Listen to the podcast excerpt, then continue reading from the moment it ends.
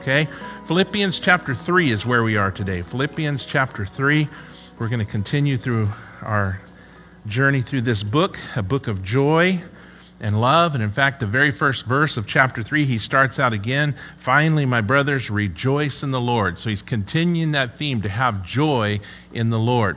And where is Paul writing this, this letter from? He's writing it from prison. And so that would be a hard place to have joy, and yet he models that for us, sets the example that regardless of our circumstances, we can have joy.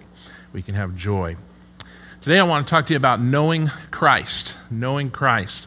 Oswald Chambers said this, and I love this. He said, Jesus Christ never asks anyone to define his position or to understand a creed, but who am I to you?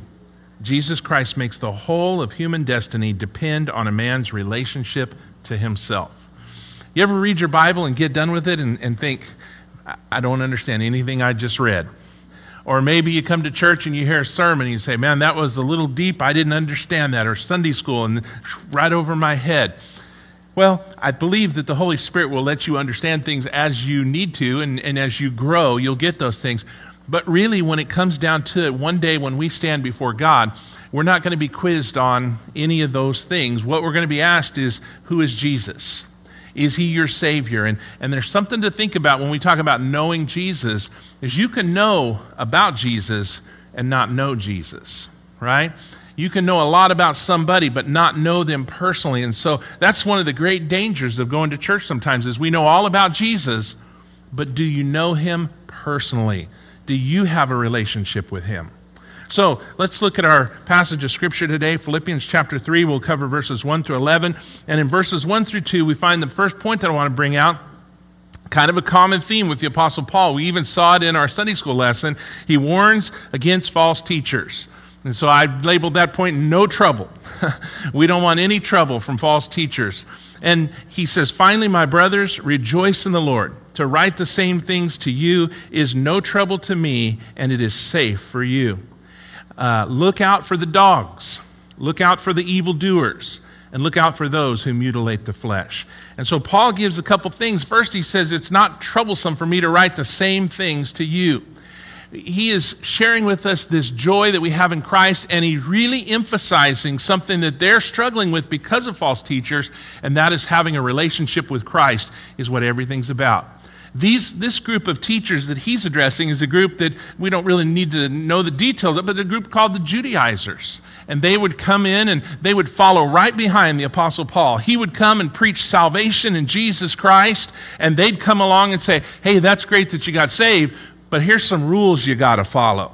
And, and they would pull the Jews that had been saved back into the old ways and make them follow rules, which really was making them depend upon their works to get to heaven. He uses three phrases to describe these people. He says, Look out for the dogs.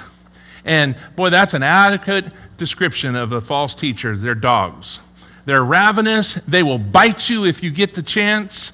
I was listening to a podcast the other day. It was interesting. It was a true crime type thing. And it was a guy who made millions of dollars in the mortgage loan industry by being a con artist and he had done all sorts of things, but he finally got caught and he went up to that. But as I was listening to it, it reminded me of a broker that I had in the Bay Area.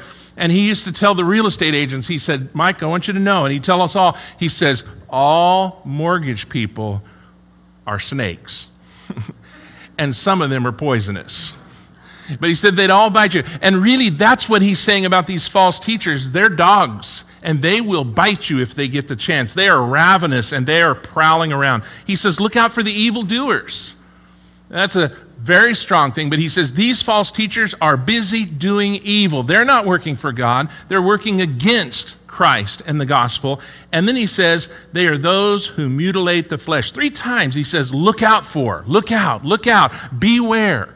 And the mutilating the flesh was the, it was a, the double symbolism. It was going back to the Jews' practice of circumcision, how that they had to be circumcised. And so, can you imagine if part of your new membership class at this church was, hey, we got to check and make sure everybody's circumcised or you can't be a member? They were making that a status for salvation. And the Apostle Paul says, no. And he uses the phrase, they mutilate the flesh, because he says that it's beyond what it was. Now they're destroying you. So he warns us against these. Now, sometimes we may think, well, false teachers aren't as big a deal today. They don't really come into the church or to believers' lives like they did then. But it dawned on me as I was studying for this that I think false teachers are as big a problem as they've ever been. And one of the reasons is they have larger platforms than they've ever had. Today, a false teacher can raise some money and he can get on the radio, he can get on television, certainly. But let me suggest this it is so easy for anybody to become a false teacher today. All they got to do is sign up for a Facebook account, an Instagram account, a TikTok account, and they go on there and they start telling everyone else what the Bible says and what God is if you're getting your theology and you're getting your understanding of God off TikTok or those things, be careful because that might indeed be a false teacher you're listening to. And the danger in some of this, too, is we could become that teacher. We need to know God's word and share it with others.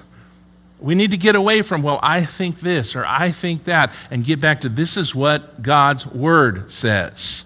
And so he warns these false teachers and boy, he gives some strong teaching against them, doesn't he? They're dogs, evildoers. They mutilate the flesh. So that's the first no, is no trouble. We don't want false teaching. And so we stick very closely to this book. This book. The second no is no confidence. And in verses 3 to 7, listen to what he says. Um, verse 3 to 7 For we are the circumcision, or we're the chosen ones who worship God by the Spirit of God and glory in Christ Jesus and put no confidence in the flesh. Though I myself have reason for confidence in the flesh also. If anyone thinks he has reason for confidence in the flesh, I more. Circumcised on the eighth day of the people of Israel of the tribe of Benjamin, a Hebrew of Hebrews, as to the law, a Pharisee, as to zeal, a persecutor of the church, as to righteousness under the law, blameless. But whatever gain I had, I counted as loss for the sake of Christ. Paul says, We're God's people, and we put no confidence in our fleshly works. But then he goes about to describe his achievements. He says, Man, I'm a Hebrew of the Hebrews. When you're talking about a Jew and you look him up, he says, Look it up in the dictionary, my picture's right there.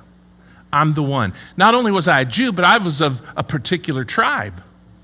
And when it comes to following the law, he says, I was blameless. But he shared these things, and he comes down to this one statement. He says, But all these things meant nothing. You know, we can get wrapped up in how good a people we are. Hey, Man, I go to church every Sunday. I go every Wednesday night.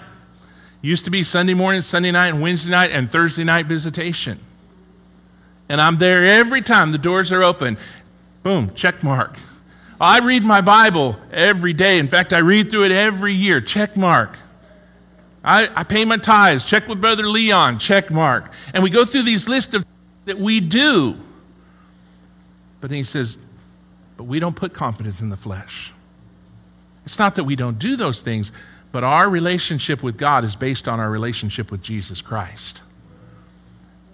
He says, Whatever gain I had, I counted as loss for the sake of Christ.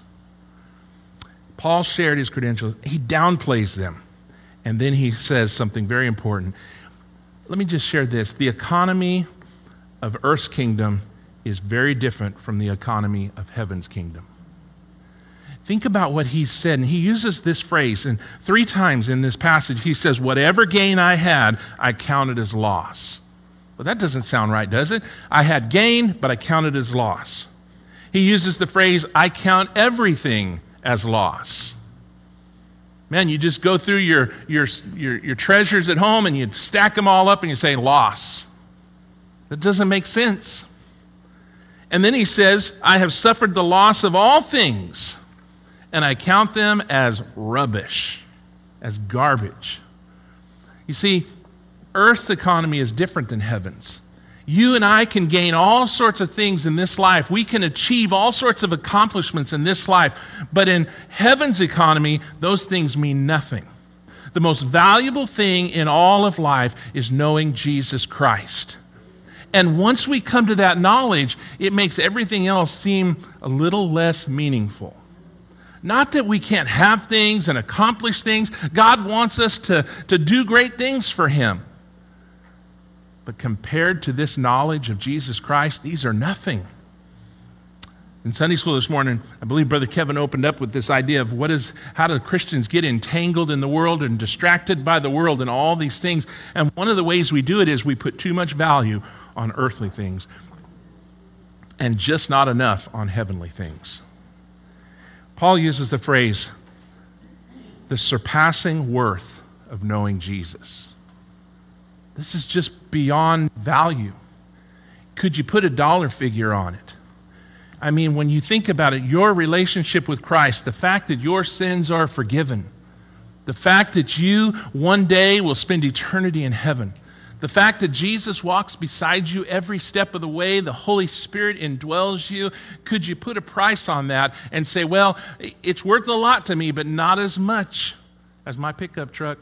Not as much as my house. I got a lot of equity in my home. Hey, we'd lose the whole world in favor of Jesus. I'd rather lose it all than lose him. There's a different economy. One author said, Jesus Christ is the center of everything and the object of everything. And he who does not know him knows nothing of the order of nature and nothing of himself. He's everything. And if we really, if we don't know Jesus, and that's what Paul's getting at, this is the center of this passage. You must know Jesus. And if we don't, we're lost. We're just missing. So that's the second no, is no confidence in our flesh. It doesn't matter how many works we do, how many things we say, how much we give, whatever. Those things don't matter. Don't put confidence in them. Those aren't what's going to get you and I into heaven one day. The third no is a different no. It's not the N O, it's the K N O W. And it is that we know Jesus. And that's the gospel that will satisfy our souls. Listen to what Paul says in chapter 3, verse 8. He says, Indeed, I count everything as a loss because of the surpassing worth of knowing Christ Jesus my Lord. For his sake I have suffered the loss of all things, and I count them as rubbish in order that I may gain Christ and be found in him, not having a righteousness of my own that comes from the law, but that which comes through faith in Christ, the righteousness from God that depends on faith, that I may know him and the power of his resurrection and may share his sufferings, becoming like him in his death, that by any means possible I may attain the resurrection from the dead. He says, nothing compares to knowing Jesus. His heart's desire and what his desire for this church is, is we must know Jesus Christ. And he says, I want to know him. I want to know about his resurrection. I want to experience the, the power of his resurrection in my life. I want to know Christ. And that goes back to our question Do you know Jesus? Do you know him? It's so important. And yet, knowing God is almost impossible for man in one sense. He's the creator, and we're the created. How can we fully know him? God completely knows everything. He is omniscient, all knowing, but you and I aren't. We don't even completely understand ourselves.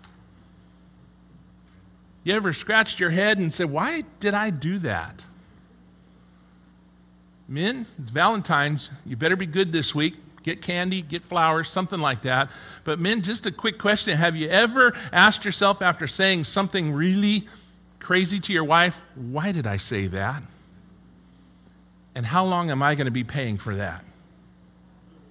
There's a flower shop on Mooney. I always love it. They've got three different sizes of rose arrangements, and it says something like, How, how bad were you? or, or How bad was the thing you did wrong? And that's how you measure how much you spend on your flowers. We don't even understand ourselves. Why am I this way? Why do I behave this way? Maybe some of us, you know, we maybe struggle with emotions and we're up and we're down and we don't understand why am I always struggling to, to keep my spirit up? We don't understand ourselves, but we serve a God who does. He created us and He knows all things. And what we need to do more than anything else, John Calvin in his Institute said, in order for us to understand ourselves, we have to first begin by understanding God. And what we draw from that is the more I study God, the better I'm going to have an understanding of who I am and how He created me to be. People that walk through this world and have no idea about God will never have any understanding about themselves, really, not to any great degree. Isaiah 55, listen to how God describes Himself in verse 8 and 9. He says, For my thoughts are not your thoughts, neither are your ways my ways, declares the Lord. For as the heavens are higher than the earth, so are my ways higher than your ways, and my thoughts than your thoughts. How do we understand? How do we know Jesus, really know him when he is so much greater than we are? As difficult as it is, God has still desired to make himself known to us. He's revealed himself to us in nature, hasn't he? We look around the world and we see things and we say, man, only a powerful God create, could create something like this. I stood beside a bed the other day after a woman had passed away. And she had two daughters that were present, and one followed in her mother's steps and had actually gone to church and was still involved in church and was serving the Lord. And the other daughter, she says, I was the black sheep. I never really went to church. It's not that I didn't believe in God. And we got to discussing things, and she said, You know, I didn't have all the verses to tell me about God. She said, but I learned about God by watching my mom and dad. And I thought there is a lot of wisdom in that. You realize God reveals himself in nature, he reveals himself to us sometimes in other people. In fact, Scripture describes you and I as being made in the image of God. We are image bearers, we're a reflection of him. We're flawed, we're not perfect, but hopefully we live a life in such a way that people get glimpses of what God is like by seeing us. And for those of us as believers, that's why we desire to live godly lives. That's what that means. I want people, when they look at me, to see love because God is love. I want people to, when they look at my life, to see mercy because we serve a merciful God. I want people to see patience because our God is patience, patient. Calvin wrote, about God's revelation to man that God accommodates himself to us. And I began thinking about that and doing a little research on what exactly did he mean God accommodates himself to us. In other words, he understands our limited ability to understand him. And therefore, he, reveals himself to us at our level. Generally, we talk to people at different levels, don't we? If you're two adults, you carry on, hopefully, an, an adult conversation. Kathy and I have a lot of those. We'll sit and have coffee together, we'll pray together, we'll read our Bibles, we study our lessons sometimes, and I'll ask her a question, she'll respond, and she'll, ask, and we have this conversation. Occasionally, her preschool teacher pops out of her. And I'll have to remind her, don't talk to me like a preschool kid. That's generally when I've done something bad. But it's a different story when she talks to Mason. She talks to Mason and her voice changes. She's just all nice. She talks to Evie and Ella on the way here. She was even FaceTiming while I'm driving, and, and she's not baby goo goo talking, but she's talking different than she talks normally. And I laughed about it. And she's, oh, I love you. And she's got her voice funny and all of this. And, and you see a mother with a newborn babe, and they talk baby talk to that baby. They're not lying to him. They, they're teaching their child things and they're telling truth, but they're teaching them at a very simple level. And one author says, essentially, that's what God does to us. He sees us and he understands our frailty, our weakness, and, and how difficult it is for us to even begin to comprehend him. And so God, as Calvin said, accommodates us and he reaches down and he speaks to us in a simple way and reveals himself to us. You don't have to be a theologian to begin to understand God. You begin to understand him as he reveals himself to you. And he wants you to know him. The truth is, you and I will only enter heaven one day based on our knowing Jesus. Paul said we must be found in Christ in this passage. Not in the church, not in the club, not in this, not in that. I have to be found in Christ. We're not going to make heaven, he says, by our own righteousness, but he says by, our righteousness that comes by faith in Jesus Christ. That's what will get us there. And so we want to know and experience Christ. We want his power in our lives, and especially the power to save us from our sins. Sometimes you have to know the right person. I'll tell a football story since it's Super Bowl Sunday. I've probably told this before, but I went to a 49er game and I hadn't been to a lot. I considered myself a fan. And so my buddy took me with a couple guys from church and we went and we were going to try to get down on the field where the players were. And so we weaved our way through the crowd and got down so far, and pretty soon there's this couple big old security guards. And so the buddy that took me said, That's as far as we're going to be able to go, Pastor. I said, Nah, we'll figure it out. And so I go up to the security guard and said, Hey, I need to get on the field. And he says, You're not getting on the field. And I said, Well, I'm here to pray with the team. And he says, You are? And I said, Yeah. And I gave him my church business card, Pastor Mike. And he goes, Well, he goes, I'll have to go check on this. And he turned around to leave. And I said, No, nah, they, they don't know I'm coming. I just was going to volunteer to pray with them.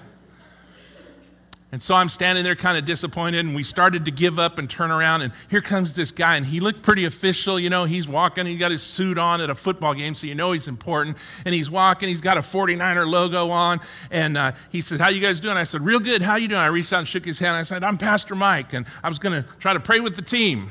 And he says, Oh, that'd be great, they need it. And I said, and I said, Are you with the team? And he says, I own the team.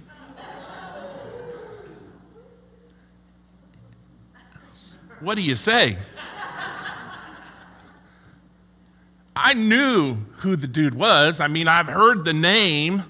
I knew the name owned the team, but I did not know that guy.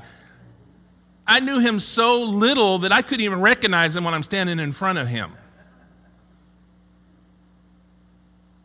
I got back up to the seats where we were sitting, and of course, my buddy had a big mouth, and he went up laughing and telling everybody in the seats so I walked down the steps, and there must have been 50 people yelled out, Hey, are you with the team? And I sat down and I decided I'm never going to pretend like I know someone I don't again. One day, we'll stand before God. And the most important thing on that day is that you know Jesus. There's nothing in life worth more than that. John Wesley said, The real value of a thing is the price it will bring in eternity. I think that really summarizes what Paul is saying. Everything I had, everything I did, everything I am, Paul said, meant nothing compared to knowing Jesus. Augustine said, Christ is not valued at all until he is valued above all maybe sometimes we have to re examine our lives